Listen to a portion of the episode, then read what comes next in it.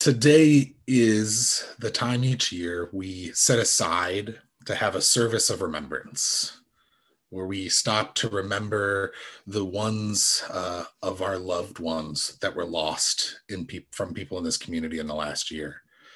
Uh, you know, some of us in our families or perhaps in our cultural heritage have rich traditions of remembering, of grieving.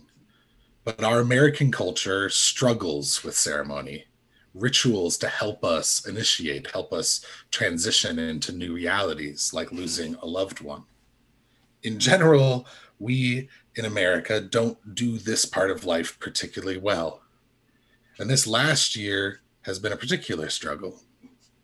Uh, I lost my uncle and my grandmother in this last year. And um, on the day that the world closed down in March, where schools closed and uh, the NBA closed, that moment where we kind of realized we were entering into a new reality, I was actually in Missouri at his funeral.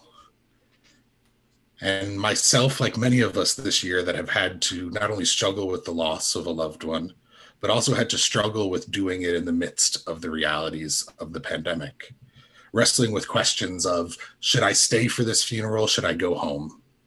Or for my grandmother, is it even feasible or responsible? Or what does it look like for me and my family to be together to remember and celebrate her? I think the grief of this moment, the grief of this year, uh, it felt heavy and it felt more complex and more difficult as we are not only wrestling with our own experience of loss, but the stress and the ongoing trauma of navigating this current world while navigating loss. And part of our value here at BLC on emotional health and spirituality part of our goal in that and part of what we're doing today is trying to provide meaningful, experiences of ceremony of ritual for some of us that otherwise would have a hard time finding it. Creating some of those frameworks that many cultures in the world lay down that ours often doesn't. And with this we we look to jesus and we go through this with jesus today as a god who is not marked by removal from suffering, but a God who stepped into grief, who experienced loss, a God who wept, a God whose heart was broken, a God who experienced all of the grief and all of the suffering that we as humans walk through, as to be our ally, as to be our holy comforter, as to be our God in this moment. And with this, I would like to pass it to Elizabeth Bertrand, who's going to share a reflection with us. Thank you. Um, for me, the end of the year is particularly hard because my brother passed away in December, um, eight years ago now. Um, and although grief feels and looks different for me now, in that it's not as debilitating as it was the first few years, it's still there. Um, it's become more of a longing because I found healing in the hurt of how he died, but I'll never get over his loss.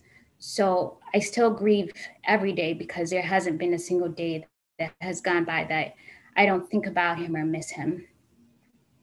And this year in particular, grief for me has come in in waves um, because I'm now a mom, and my daughter will know and learn about her uncle only through pictures. She'll never hear his voice or laughter, and he'll never get to hold her or see her grow up.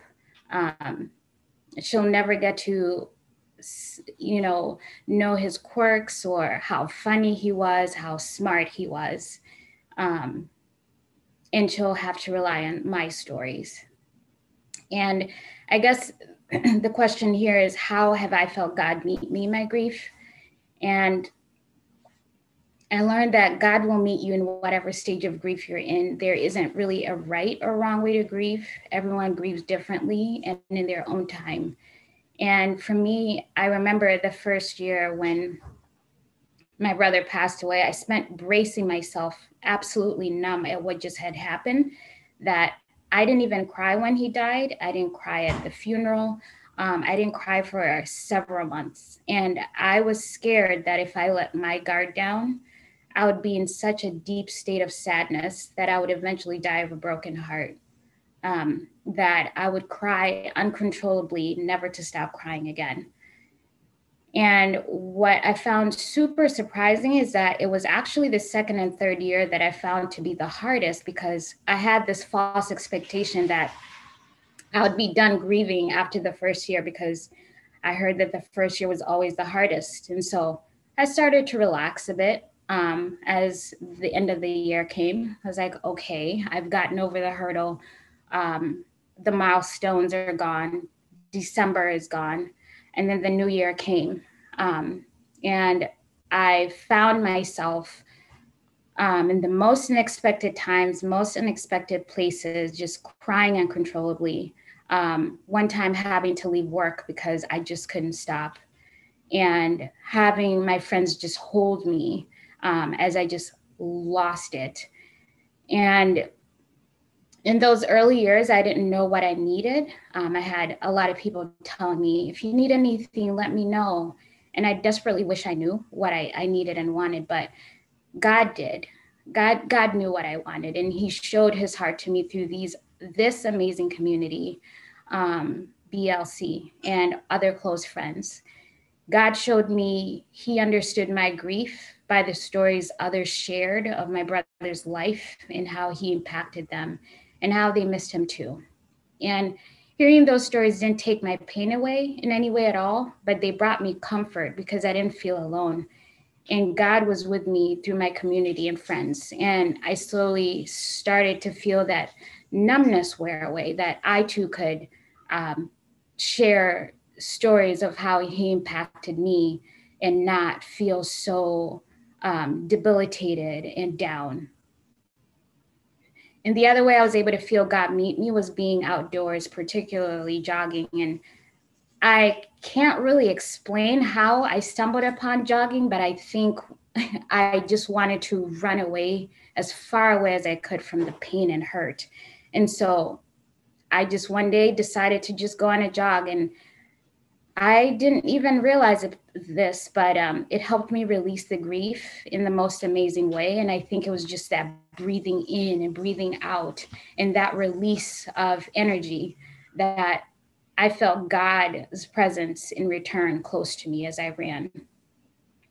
Um, and then lastly, uh, Carl, my husband, got me a drawing pad. And this was years later after my brother had passed, um, that I turned into a doodling journal. And I drew simple drawings, um, whatever came to mind. And when what I would do was I would put away the drawing and then come back to it. And when I would open up the journal and reflect on what I drew and what it meant to me, I found these emotions from years ago of grief flooding in me that I didn't realize were there before. Um, and it was in that doodling that I would feel God talking to me and comforting me through these drawings. And a lot of times there would be this inexplicable peace that would follow afterwards. Now, don't get me wrong, I was angry at God for the longest time because I felt like He chose to turn the other way when my brother most needed Him.